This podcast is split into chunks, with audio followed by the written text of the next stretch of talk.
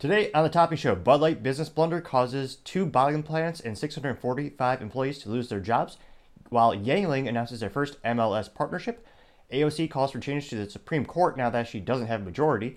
Chris Christie bashes Trump and DeSantis. YouTube bans Theo Von's interview with Roseanne Barr. Joe Rogan calls out Bud Light. A professor fails a student for using the term biological woman on a study about men and women's sports. Raising Cane's expands into New York.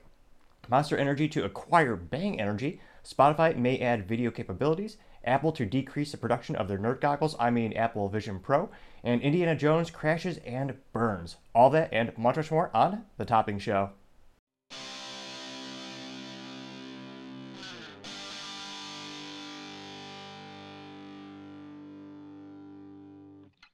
Thank you everyone for taking the time to tune in. Today's episode of Topping Show is sponsored by Topping Technologies. Topping Technologies is an IT value added reseller and services company with a special proficiency in IT security. Heck, I see their founder release Choice Day. Say, he's quite handsome and brilliant. Also, for the whole month of July, any project you do, you'll get a free 50 caliber musket courtesy of Topping Technologies. Click the video description to learn a little bit more.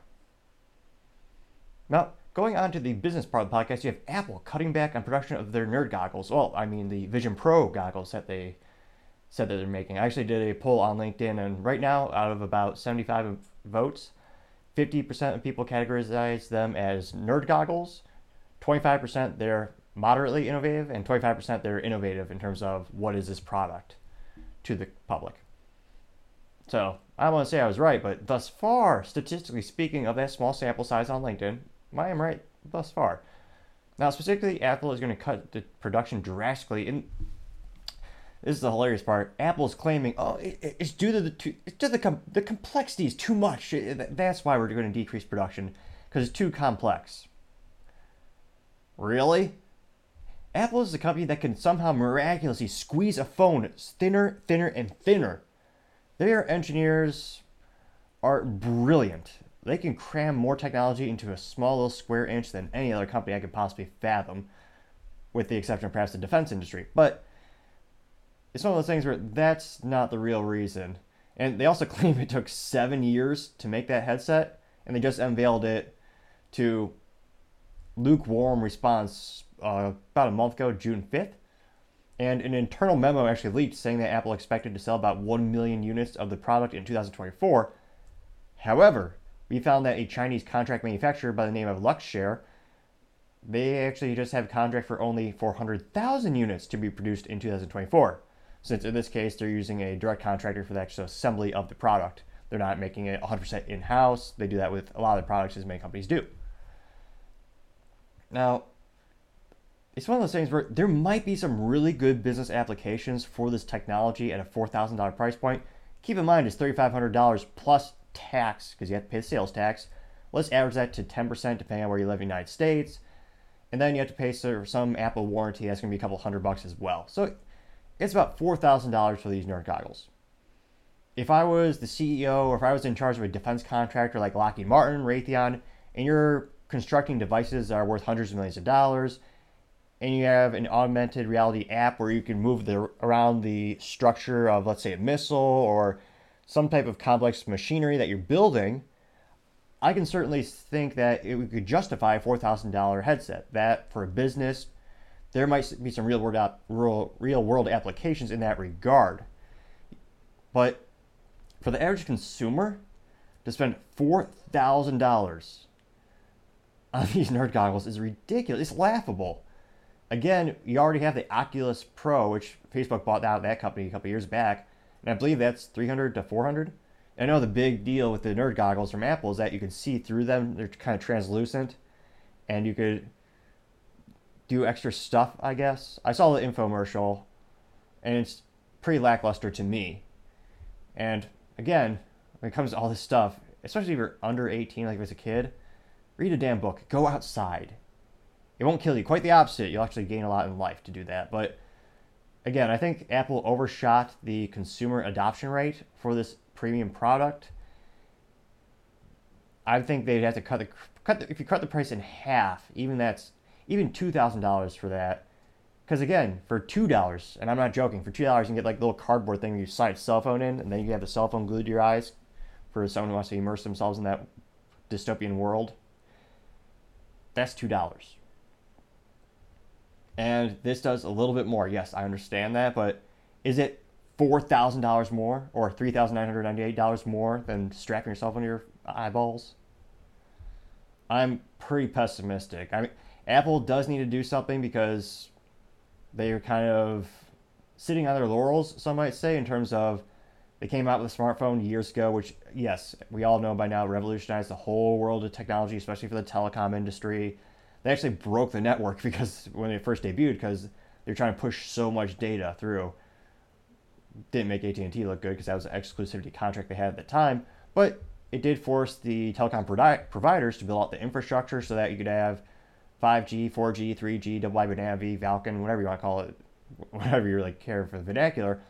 They had to build it out so that now you can get the YouTube and all stuff directly to your phone wherever you are most of the time. So it did actually, that, that was a huge moment, pivotal moment in technological and technology history. But they've been sitting there and basically collecting royalties on just making the phones a little bit better, a little bit better every year to really continue to be an innovator. And again, they hit the $3 trillion market valuation. That's an astronomical business achievement. But if they want to keep that momentum, they can't just keep coming out with the same stuff every year. So I applaud them for trying something new and different. But I don't think this is it. And who knows? Time shall tell. Maybe maybe in a in a couple months, every American will just sit on their couch for 12 hours a day, strapped with the nerd goggles to their head, and they'll somehow be happy yeah, nevertheless, as you can probably tell, that is sarcasm, folks. I'm here all week. I'll actually teach lessons, perhaps. Now, other interesting technological news you have Spotify considering they might add video features to their platform. Now, Spotify is one of the most popular podcasting platforms, really came to the forefront because Joe Rogan had a, I think it was a rumor to be a 100 or 200 million dollar contract with them, so that they have the exclusive rights to actually host his shows or his interviews. That's the only reason I downloaded Spotify personally. Now, granted, now the Topping Show is also on Spotify as well, so now I have two reasons to go there. Equally good resources, equally good, interesting people. But I digress. Now, that being said, is really for most artists, it's only raw audio. You don't get to see them. I think Joe had exclusivity, or he was able to get a little extra features, obviously. But for most people, it's just all audio. And they did come up with this unique idea where they are trying to compete more with YouTube and TikTok, which are very big contenders to go up against.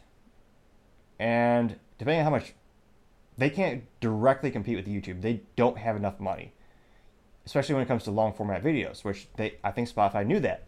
So Spotify has come up with the idea to do short 30 second clips, almost like a preview to the songs or the podcast, where the artist can communicate with the fans something that they thought about their work or they thought about when they were maybe creating that music or creating that podcast. This will do a couple things for this platform. It'll help bolster their capabilities as a platform, gives you an extra incentive to use them, especially if you have an exclusivity contract where that artist is only on that platform and you could only get that unique insight to their creation on that platform. That's a brilliant move. Now, this is going to cost them a pretty penny. I don't know if they're hosted their application on Amazon Web Services, Microsoft Azure, or just on their own infrastructure. Think of a data center, you know, lots of servers, which are you know, glorified computers. I know, well, rudimentarily speaking, technological terms, but going from audio to video is a huge cost. For my interview podcast, we got we got the best Shure SM37B microphones, got the, and I think the Rodecaster. So we got the best microphones, the best uh, soundboard, and that cost was about 10, 10 to 13 percent of the total budget of the show, because the majority of that budget went to the video. The cameras were, I think, 1250 a piece. Then you have the lens. That's naked. And when you talk about cinematography, a naked camera means there's no lens on the camera. So that's another, you know, 700 to 1000 dollars for a, an entry level good lens. And then you have the 4K video switcher, which that was another three grand. It's all all that adds up, and then you have to store the data. So we're buying, we have extra storage devices, network a network attached storage array, and it's all because of the video. The actual audio storage is minuscule, minuscule. You're talking a couple gigs of data, whereas the show, one hour interview of an, uh, a one hour interview on that platform using that infrastructure is 756 gigabytes before you actually edit it and you actually try to compress it a little bit, that's a lot of data and that's a lot of cost. So it'll be interesting to see, even if they limit it to just 30 seconds, will this only be for their top 100 artists or how are they going to control this cost?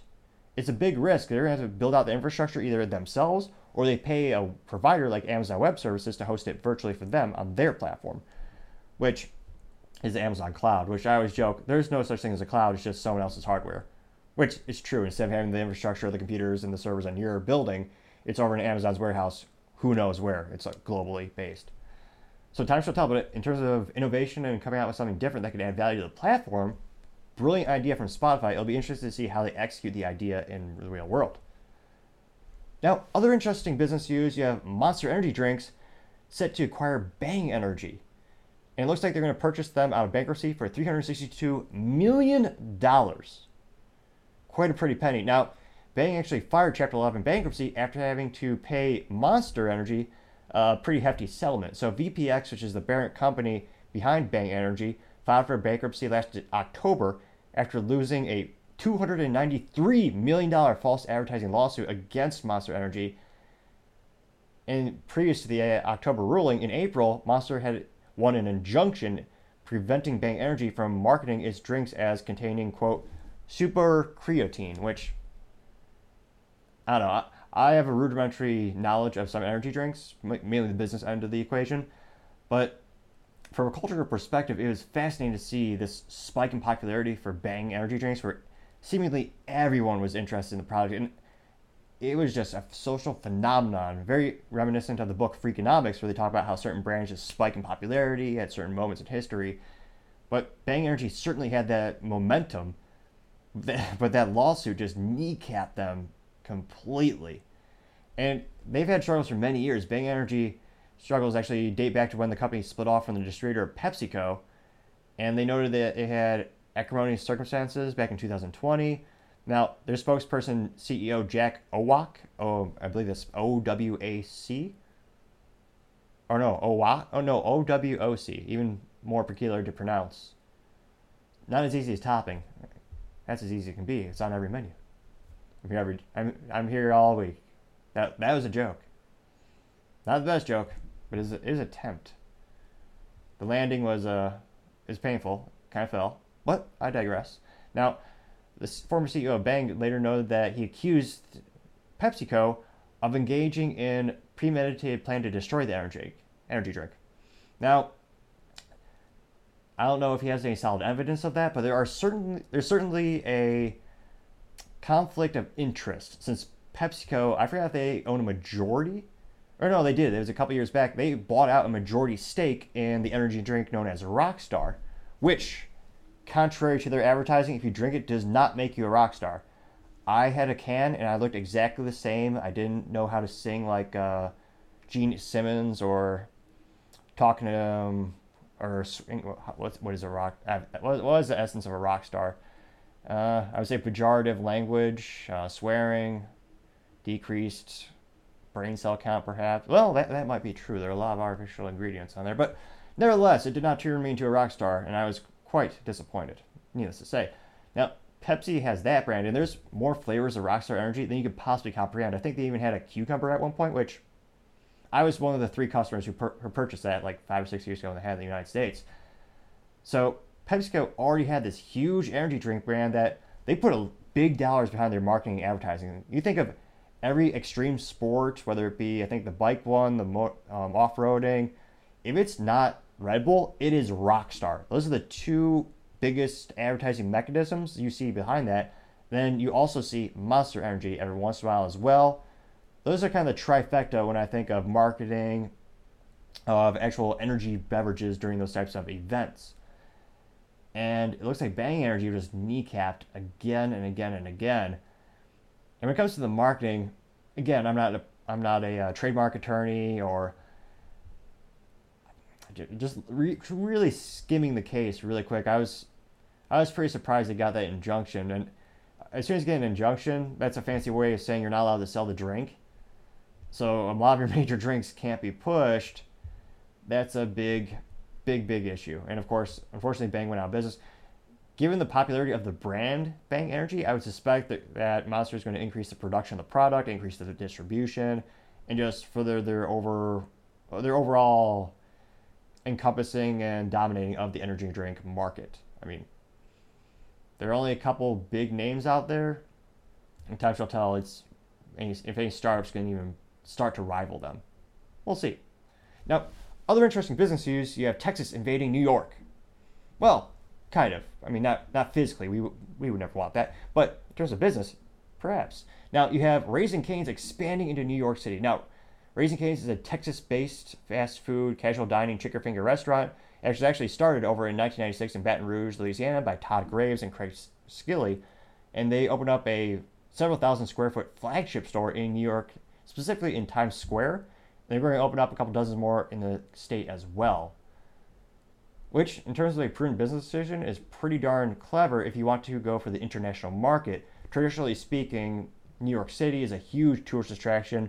People across the globe will make the trek to go to that city to have a 3 to 8% chance of getting stabbed. Kidding, it's probably 50%. Well, calm down, the three New Yorkers who might be listening right now.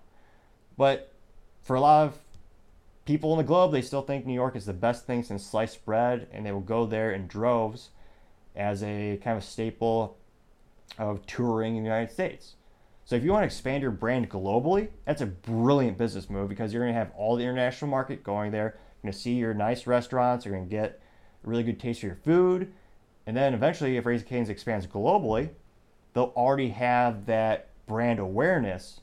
So they're not start, starting from square one if they go into those markets. So instead of a business blunder of the day, that might be the business brilliance of the day. And time shall tell to see how they venture.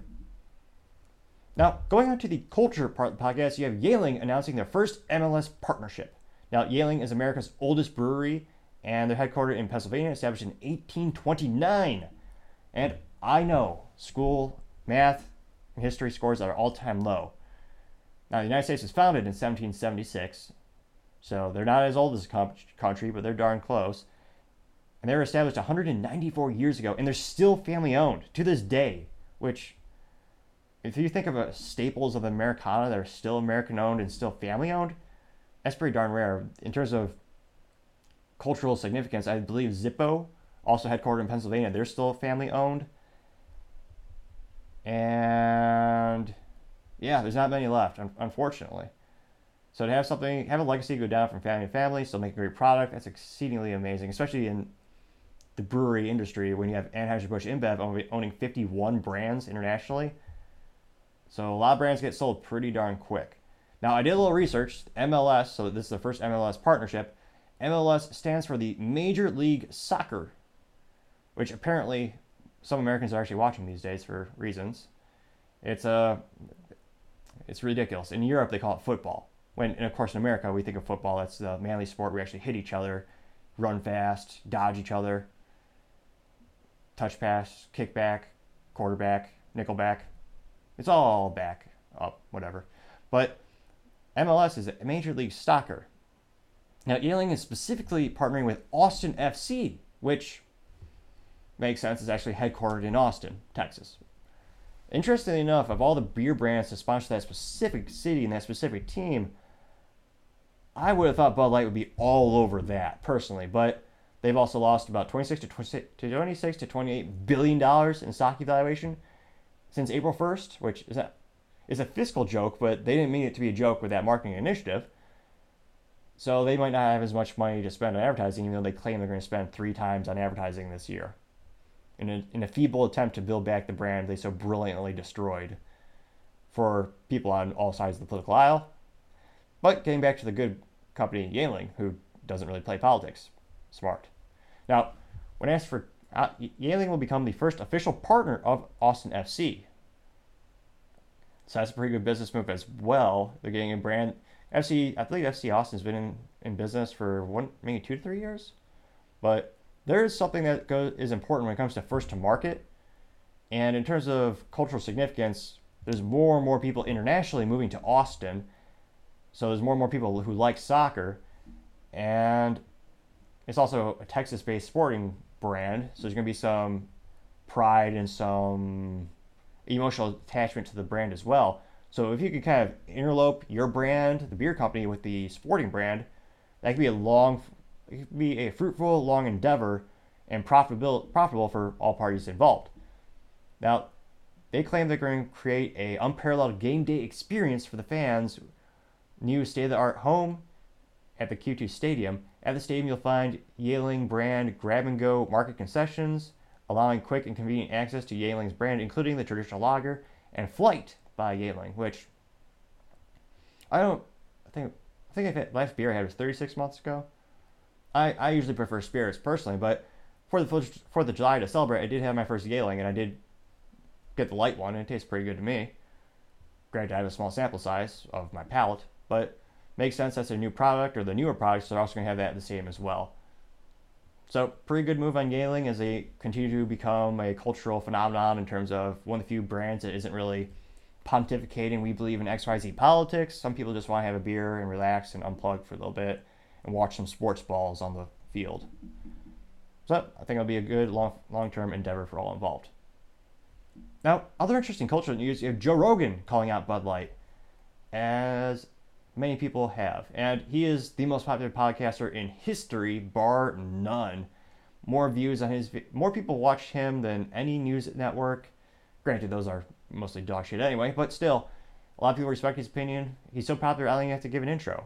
Though I will. He's famous podcaster, comedian, and UFC announcer.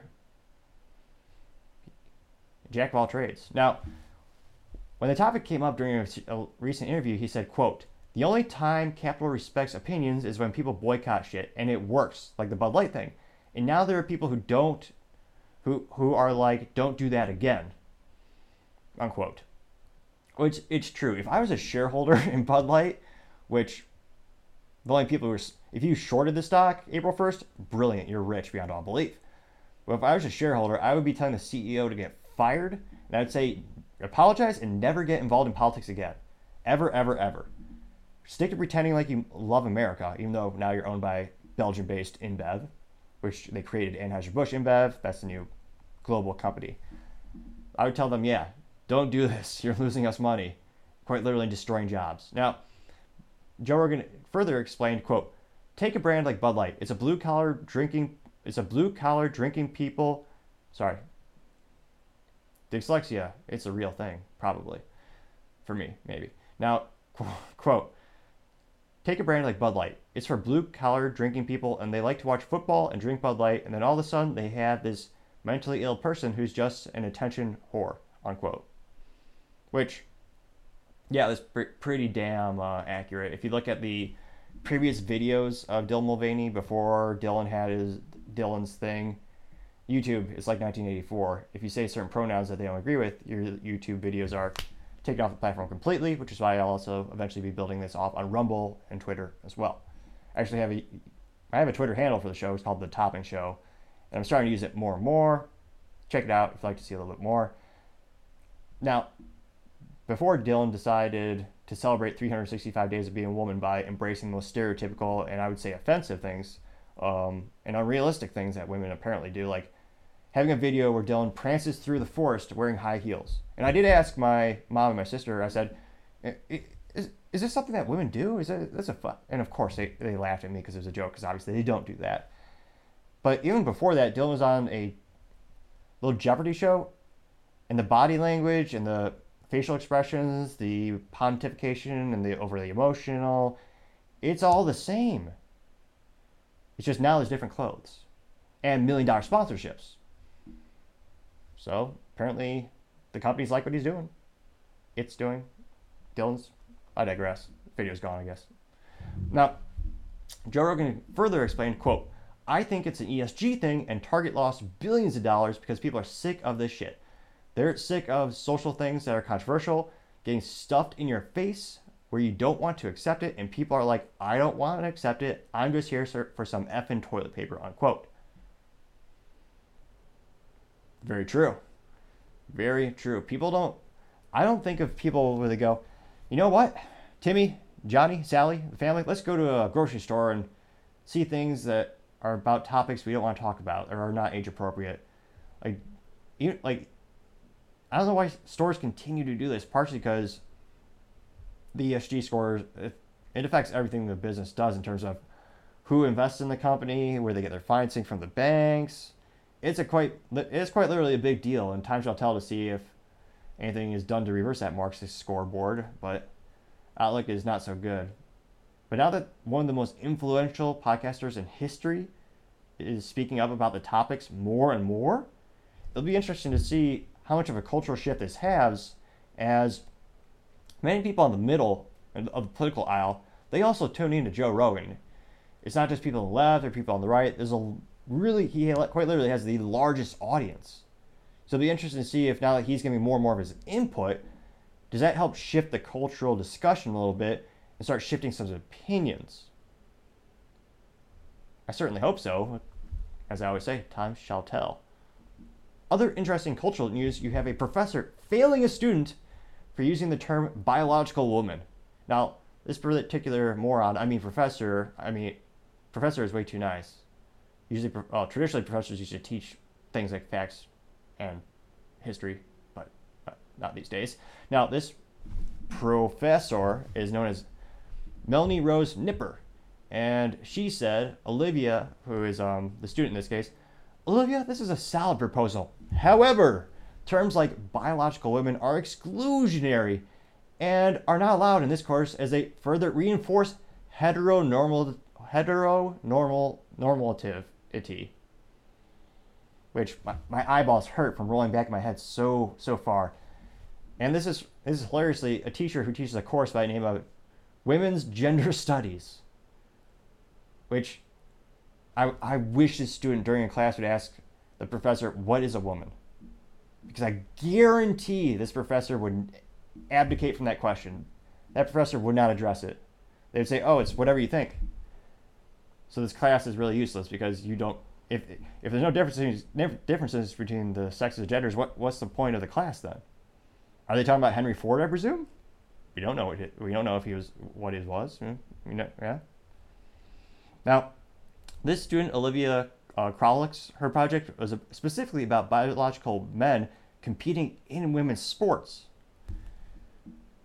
So, especially in that actual use case, you would have to use those terms to delineate the parties that are involved in the actual study. If you don't, if if Olivia was to not use those terms like biological woman, the person reading the study would have no idea how to delineate between all the different parties involved.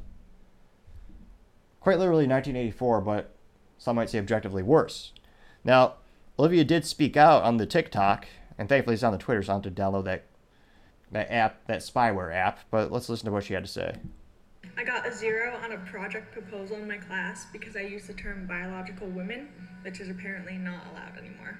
She even said it was a good project proposal, um, but I got a zero because I used this term it's exclusionary and not allowed anymore. So.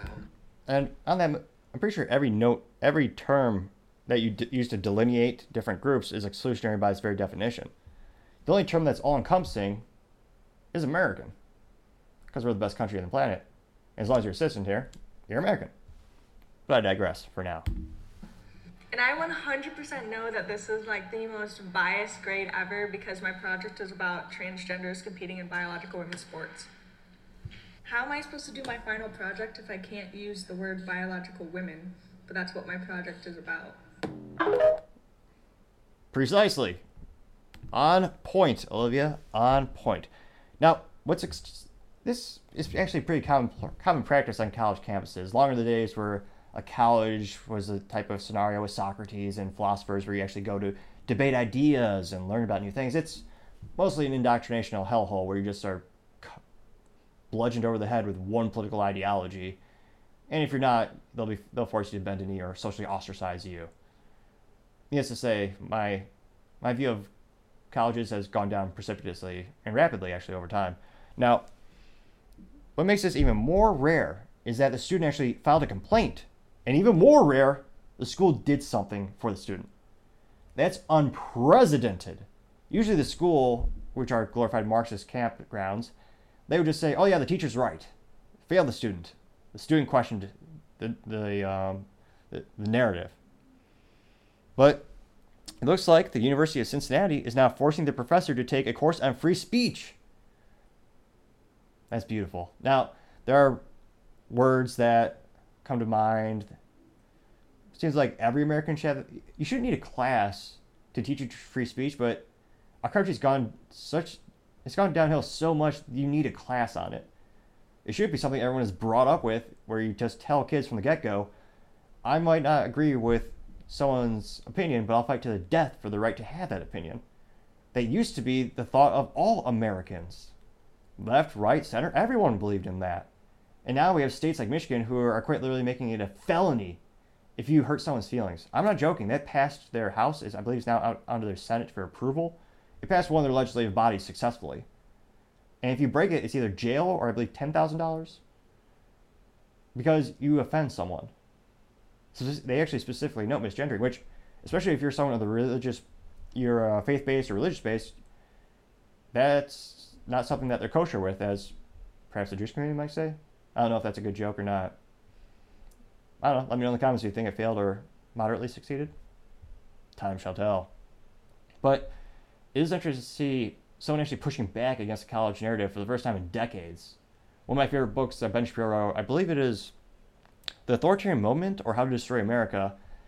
He actually wrote how 98% or 99% of all college staff professors are liberal.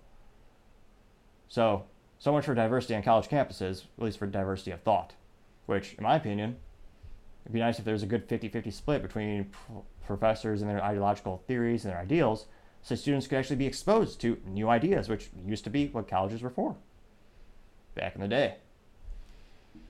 Now, other interesting cultural news you have Bud Light causing two bottling plants to close and lay off 645 employees. All thanks to Bud Light's business blunder of hiring someone whose average age of consumption, or their average viewer on the TikTok, was about 15 years old. And Bud Light goes, That's going to be our spokesperson. That's a good idea. Let's target those. Uh, well, yeah, even though kids can't buy beer, let's have someone whose core audience is kids. Pay this person lots of money, get a special can. Let's see what happens. You saw what happens. So they've lost about $28 billion in stock evaluation, millions upon millions, millions of dollars in sales. And after being the top selling beer, beer in the United States for 20 years, they just lost that, lost that spot to Modelo a couple weeks back. Keep in mind, Modelo in the United States is owned by Constellation Brands. So it is a separate entity. That was the only way that the United States Security Exchange Commissions, the SEC, would allow Anheuser-Busch and InBev to combine into one global company. So in the United States, Modelo is a separate brand. Globally, yes, global sales of Modelo, that is part of Anheuser-Busch InBev. But we're talking about USA right now, for at least for the sales figures. The first time in 20 years, Bud Light lost that spot because of this marketing business blunder. And it looks like the ripple effect of that action is still being seen throughout the industry. Now, these are specifically two separate entities that partner with Anheuser-Busch Bud Light. There's the supplier for the bottles that make Bud Light, which has to be really expensive because it's such acidic, crappy swill. If it was regular glass, it would just melt and come out the bottom and eat away your feet if you're falling on your toes. I assume. I haven't had one in years, but I could only assume that's still the contents that's inside. Now, this is specifically Argdale Group, which last week noted they were shutting down their Wilson, North Carolina, and some Sbarro, Louisiana plants. The Wilson plant employs nearly 400 people, and the barrow plant employs nearly 245 people. And if you look at it, it is interesting. Now, this is kind of peculiar. When asked for comment, the companies actually claimed that they were closing due to a multi year optimization plan. However, obviously it sounds like BS because it is. More like a political statement. A study by WRAL found that Argyle was forced to close the plants due to declining sales of Bud Light, who is one of their major contractors. So if you have a plant that makes bottles and your biggest customer decide to shoot themselves in the foot so their sales just decline exponentially, they don't need as many bottles. So obviously it's going to hurt your sales. And it looks like it hurt the sales so bad that it closed down these factories. And it looks like a memo leaked about May 18th they noted that specifically it was due internally. They told their employees, yes, is due because of the boy, Bud Light boycott." Or more, more accurately, Bud Light shooting themselves in the foot, and the consumer is not appreciating their marketing initiatives. Now, it is interesting that in business there is a lot of politics behind it, And I can understand why the plant is not wanting to, what do you call it, culturally speaking, slam dunk on someone. They don't want to actually admit, oh yeah, this is because of Brandon Whitworth, the CEO of Bud Light, as well as Alyssa Heinerscheid, the VP, or yeah, the VP of marketing, the first woman marketing in the alcohol beverage industry. She will be remembered. I guarantee you that. Promise that. But are they? I'm thinking the bottling plant is just concerned because historically that was probably 80% of their business. A lot of the companies, a lot there's an old-fashioned rule in business known as the 80-20 rule, where typically speaking, 80% of your results will come from 20% of your actions, or 80% of your sales will come from 20% of your customer base. It's it's been proven true many times across many industries. It's a fascinating thing. Uh, actually, it's not on the shelf, but I think I might have to rebuy that book again because it is a fascinating business read. But if I were to guess the long-term relationship these plants had with Bud Light, I would think that was their biggest client. And if I was that plant going forward, I'm guessing they're hoping they're going to increase their sales of other Anheuser-Busch InBev beverage properties, like a different brand that they own. Because InBev, Anheuser-Busch InBev, they own 51 brands of beer. That's a lot of swill. And if the theory is, and again, I don't think it's true, but some are thinking if but the Bud Light brand goes away or just decreases exponentially to a very small sales volume, another brand might take its place, like Michelob Ultra or I believe Shock Top. They own a bunch of beers, obviously. And if that increases in demand, they'll need more glass bottles. Now, I don't know if they're selling these properties of these bottling plants or are they just closing them down. They're going to hold on to the physical assets for a while. But at the end of the day, it's disheartening. It's quite sad to have so many Americans lose their jobs. This isn't their, this isn't something they asked for. This is uh, this is not something that they can control. It's all because of the CEO of Bud Light, Brandon Whitworth, making the wrong call. And then you have um, yeah, you have Alyssa Heinerscheid with her brilliant marketing initiative that destroyed the brand. So it's quite sad. I hope maybe this plant at last minute will get a contract from maybe Yuengling or a competitor who might be able, who or I know Coors, and Miller Lite, a lot of the other brands are rather separate companies. They are having their sales increase exponentially. Maybe they'll need some extra capacity. So the outlook is not so good for these plants, but I really hope that the employees are able to find jobs at a newer brewery, or rather more accurately, a newer production plant for these bottles, and hopefully they won't have too much of disruption or they're not unemployed for too long. And we'll see, but I'm hope I'm hopeful, always hoping for the best when people are put in those types of situations. Now, other interesting cultural news you have Theo Von as well as Roseanne being banned from the YouTube. Now, Theo Von recently interviewed Roseanne Barr, who's a comedian, I believe, actress. I think if you're on TV, this counts as acting. And she made some jokes around the 2020 election as well as the Holocaust. Now, a little disclaimer, a little, I guess, a note that many people are bringing up is that she is Jewish herself. And she, I don't know if it's ironic or just perfectly, it is hilariously deaf, YouTube is sometimes, well, most of the time, but it's one of those instances where she made a joke about how you're not allowed to make jokes, and YouTube proved her right by censoring and removing the video completely. Now, YouTube actually banned the video saying it was based on hate speech, which there's no such thing. Hate speech is just speech you don't like.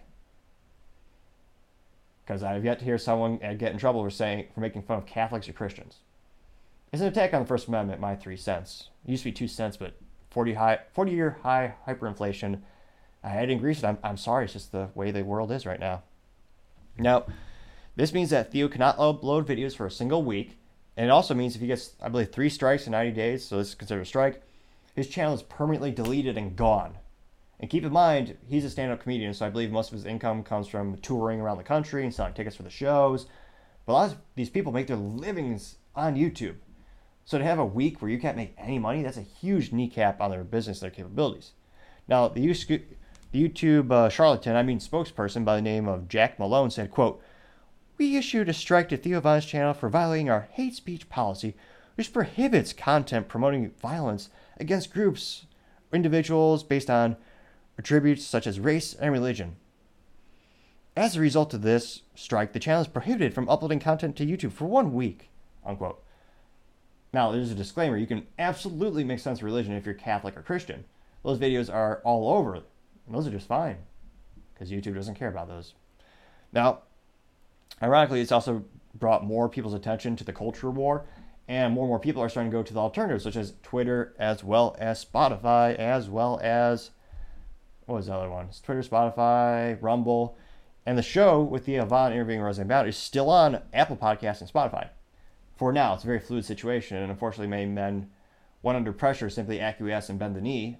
Thankfully, historically speaking, the Spotify CEO has been pretty adamant for his speech, but character is not truly known until it's tested, so I hope he continues to pass the test.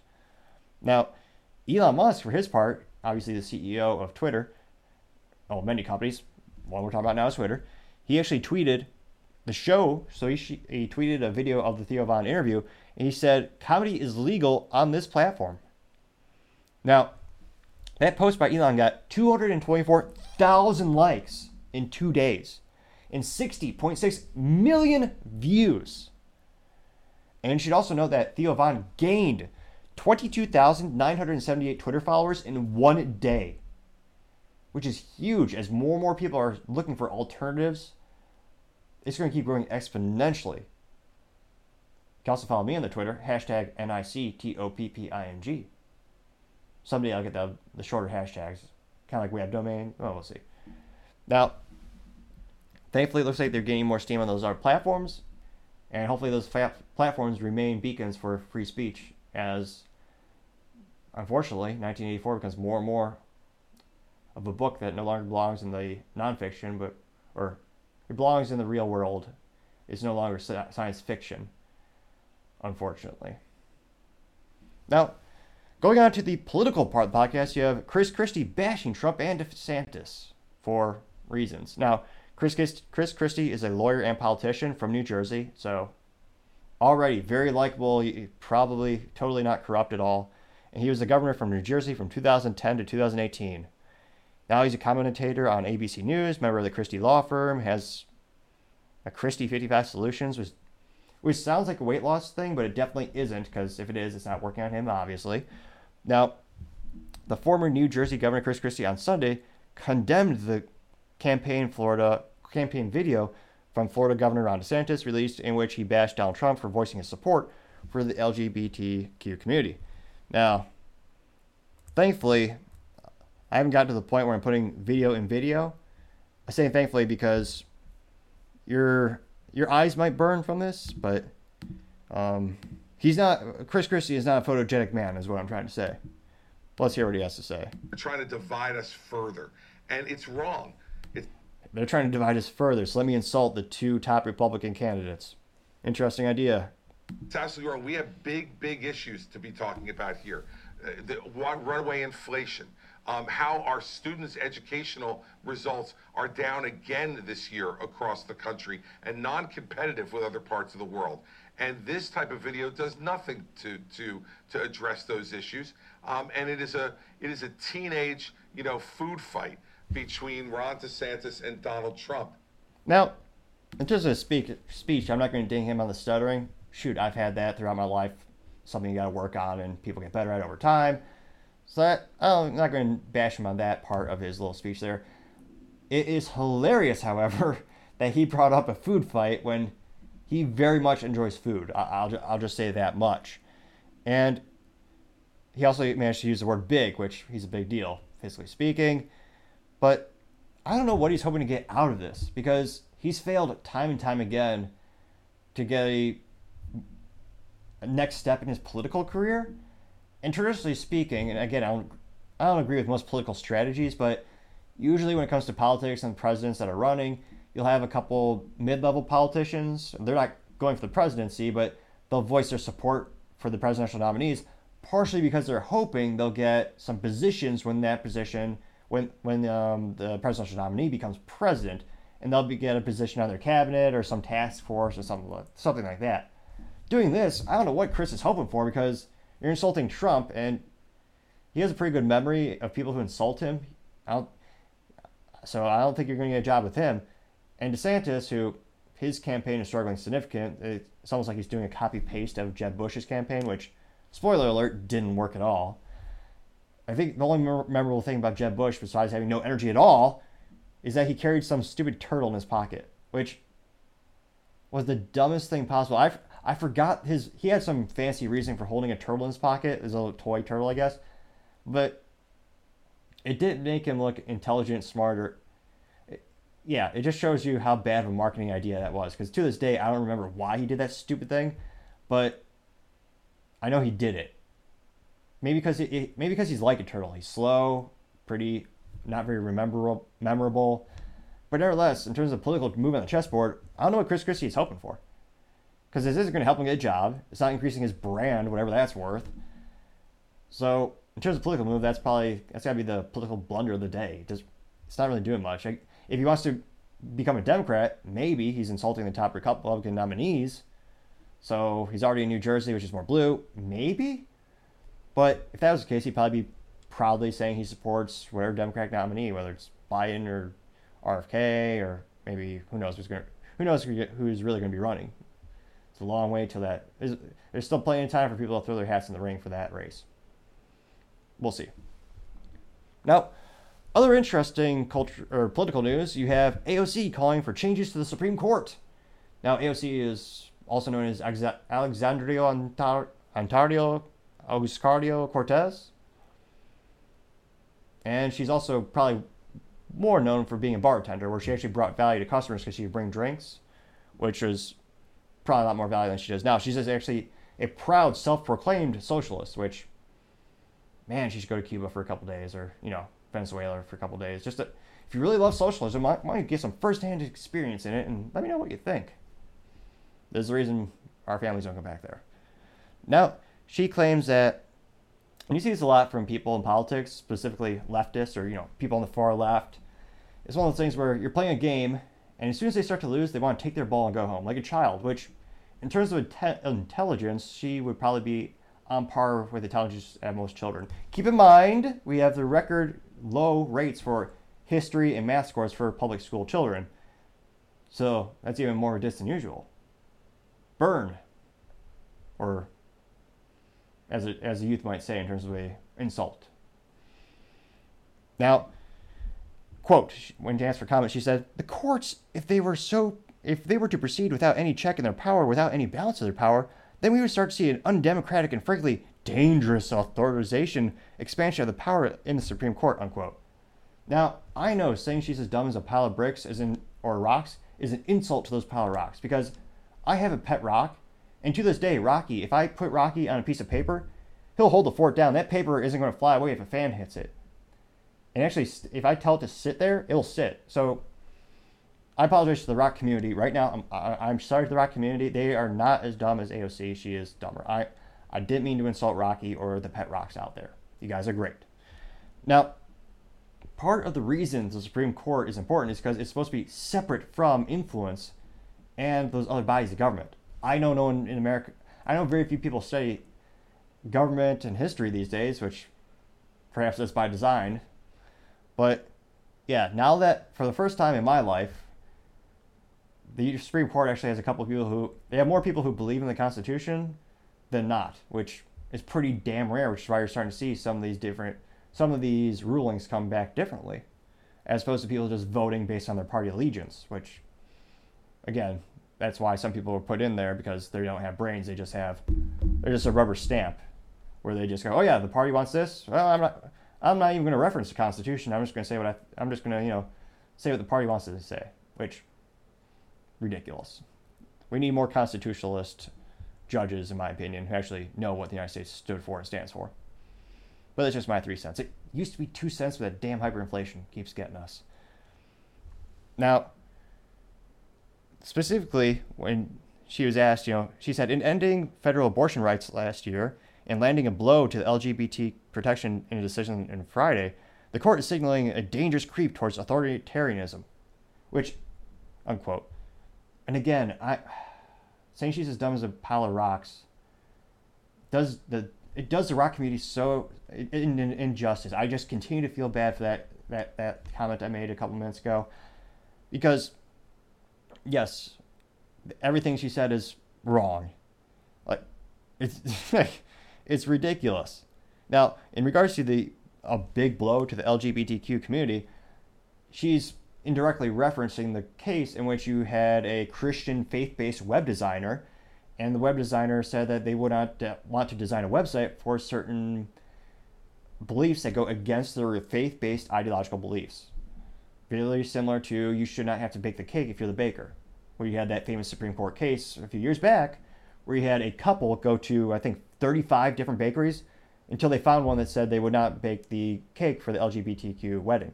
The baker, people keep forgetting about this. The baker said he would bake a regular cake, but he would not bake a specific wedding cake because that specific cake goes against that specific case for that specific use case goes against his faith-based beliefs.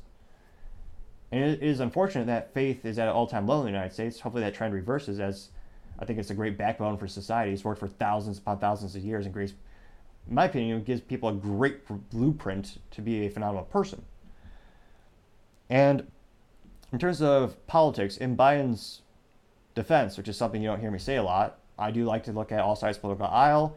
And if something's good on, if someone does something that I believe in, is constitutional correct or morally correct, I will call them out and give them kudos or the opposite of kudos appropriately. Now, Biden has said that he does not support any changes to the Supreme Court, which I hopefully agree with. If you start to add states to the United States or add extra people to the Supreme Court or pack the Supreme Court as some, that would truly be authoritarianism because you're just literally injecting your own opinion and you're injecting, you're planting people in the Supreme Court for the sole purpose of getting your way. They're not putting people that they wouldn't nominate constitutionalists. Let's just say that if AOC had her way and she wanted to put people in the Supreme Court, you'd see people protest like they haven't protested before if you were to mess with the Supreme Court. Because again, it's supposed to be impartial, and you're already seeing pro. I believe it was after the the Roe vs. Wade memo leaked, which in terms of security and accountability, we still know who leaked that memo. That should have been a huge investigation. It was the first time it's ever leaked. And ironically, because they leaked that memo before the public announcement from the Supreme Court, they kind of had to stick to what they were saying in the memo because if they did change their tone, it would show that they were directly influenced by the mob, which you cannot have. But I digress. So Biden is saying that he does not support any changes to the Supreme Court. We'll see how long he's around. He's still got about the presidential elections right around the corner, and his health is continuing to deteriorate and his colleagues are much more adamant about packing the court and cheating the system, as some might say. But, as I always say, time shall tell. Now, going on to the business blunder of the day, you have Indiana Jones crashing and burning. Called it. I wasn't alone in calling that, but yeah, many people called it, and I concurred. I moderately called it. Well, no, no, no, I called it. I wasn't the first, but I wasn't the last. Now, it's just crazy. I mean, who would have thought that people would want to see Harrison Ford constantly bullied by a feminist woke woman? Now, this particular feminist is known by Phoebe Waller Bridge. And apparently, she punches him in the movie and is adamantly proud about that. Yet another reason not to see that garbage. So, it was the most disrespectful. Again, I haven't seen the damn thing. I've seen the previews, which are painful enough for my for my eyeballs. But does anyone, does any true Indiana Jones fan say, you know what I want to see? Indiana Jones not in his prime. But I see him constantly, constantly disrespected and constantly bullied by an unattractive woman. And I, unattractive, I mean mentally. Well, also physically, but mainly mentally. But does anyone think they want to see the, this character that they loved for generations, and now they're making Indiana Jones look like a doddering old man, and you know she's ooh, I hear me roar, I'm woman. Wise man once said there's a time and place, and also marketing is important, and well, I guess acting is important. The screenwriter, yeah, they pretty much messed up everything for this movie. And it's one of those things where the more you try to artificially inject feminism into pop culture, the more it fails. There are great movies where you have a female lead. I believe, what was it? The vampire one, Underworld? That movie did phenomenally. People loved um, that gal. Oh, it's going to kill me. Oh, that movie. Uh, it was a good movie. Same with Resident Evil. I think that was Milla, Milla Jovovich. But Resident Evil, that movie had a female actress, and people loved that movie. Partially because it wasn't pushing political crap down your gullet and putting it in your face. It was just a good movie that happened to have a female lead. It wasn't pushing a political narrative. That's why I think those movies succeeded. Same with the movie Alien, one of the most one of the best sci-fi movies for many many people love that movie. But in this case, you're having someone just bully an old, decrepit Harrison Ford. And he still has a great voice. Shoot, I think he should do some audiobooks, books, but he looks tired. And they had to, they spent a lot of money on the movie de-aging him using CGI. They also had to have other people do the stunts. And it's just a complete abomination to the original character. The Indiana Jones and the Last Crusade, that's where it should have ended. It's, it's in the it's in the title, The Last Crusade. You also had Sean Connery in the movie, and he's a great actor. So you had two great actors in that movie, and it was a great send off. The movie concluded because Disney is so so greedy, and they're so uncreative. Just doing a copy of a copy of a copy like a shitty photocopy machine, it degrades more and more and more, and that's where you get this. It's utter trash, and the numbers prove my point. So the estimated budget for the movie to produce, again, this is pr- to produce it, not to advertise it. That's another double that. Just to produce the damn abomination of a film was three hundred million dollars. And now their opening weekend, they made sixty million dollars at the box office. Now, keep in mind that's the box office. They don't get all that money. They share that with major theaters, whether it be AMC or Cinemark. They don't get to keep that full amount and there are rumors on what's the split, but some say 50-50, it's a 60-40, but they're not they're not getting every dollar of that dollar you hear when it says the box office made this. They're getting a percentage of that. And is hilarious to see the excuses are starting to come up here. And some of the excuses from these analysts are saying that, well, it, it, the movie's tanking because it wasn't diverse enough. No one, that's the dumb. I've heard a lot of dumb takes in my day. Pretty much anything AOC says, but in terms of dumb takes on films and cinematography, that's ridiculous. No one has tuned into an Indiana Jones film prior for that reason. I don't think, I don't see how that would be a pivotal moment. You also had some of the original cast, or I believe some of them are diverse, or they, they are um, of different backgrounds than Indiana Jones or Harrison Ford. And also, they actually eliminated Shia LaBeouf, who apparently was Indiana Jones' son in the previous movie. So there's no continuity. They didn't even think about continuity besides Harrison Ford getting older. That that might be the only continuity of the whole damn film. And I feel sorry for people that actually paid for this garbage, but it is just ridiculous beyond all belief. And in pure Disney fashion, perhaps they're getting more desperate for more money.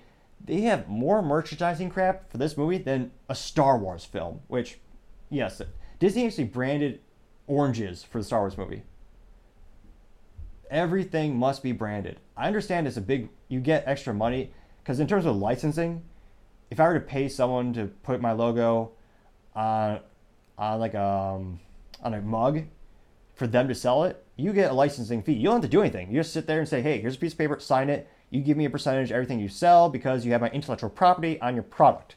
So for Disney, it's good because they're just getting money to do nothing except license the intellectual property of Indiana Jones but they're doing it for everything, and it has not, almost nothing to do with the movie. One of them is like a toffee coffee. So on my Facebook page, because unfortunately, because I say the words Indiana Jones, they think, oh, I really want to see the new ones. Oh, dear God, no. But I see all these ads. One of them was for a toffee flavored coffee. In all the movies, did Indiana Jones ever spend a lot of times going, oh, yes, I'm a coffee enthusiast. This is great. The only thing he drank that I can remember is whiskey. Well, rather, he asked for whiskey when he's bent over the bar in bad guy gets and famously, and I believe this is the Last Crusade. No, no, that's the Lost Ark. It's the one with the. Uh, so he's at the bar. He's bent over. He go asks her for whiskey, and I believe it's a Jameson Black Label or Jack Daniels. But he gets whiskey bottle. He, you know, flips it and hits the bad guy in the head. So he asked for whiskey once, and then famously he drank the holy water or he drank um, water from the uh, cup of Christ, which is why Harrison Ford can't die because Indiana Jones' The Last Crusade, spoiler alert, he drank that, which gave him eternal, eternal life. So where's coffee coming to play? It, you're right, it doesn't. It has nothing to do with the movie. Now, also, even more mor- moronically, is a watch. And a watch, for the designer's credit, it does look like a more vintage watch, but when has Harrison Ford ever, ever said, "Oh yeah, let, let me get let me get the time here," or whatever he sounds like? I'm certainly no voice impressionist of Indiana Jones or Harrison Ford. Or am I? It's not the years. What do you say famously? It's not the years that get you, kid. It's the miles. Yeah, I know that's pretty bad. Probably, probably, probably not the best. But nevertheless, my point still stands. I don't even think he wears a watch in the first three or four films. And now they're trying to sell an Indiana Jones watch.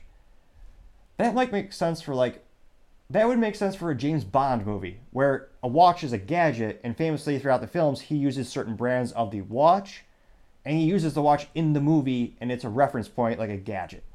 That makes sense, but for Indiana Jones to use that, it's ridiculous.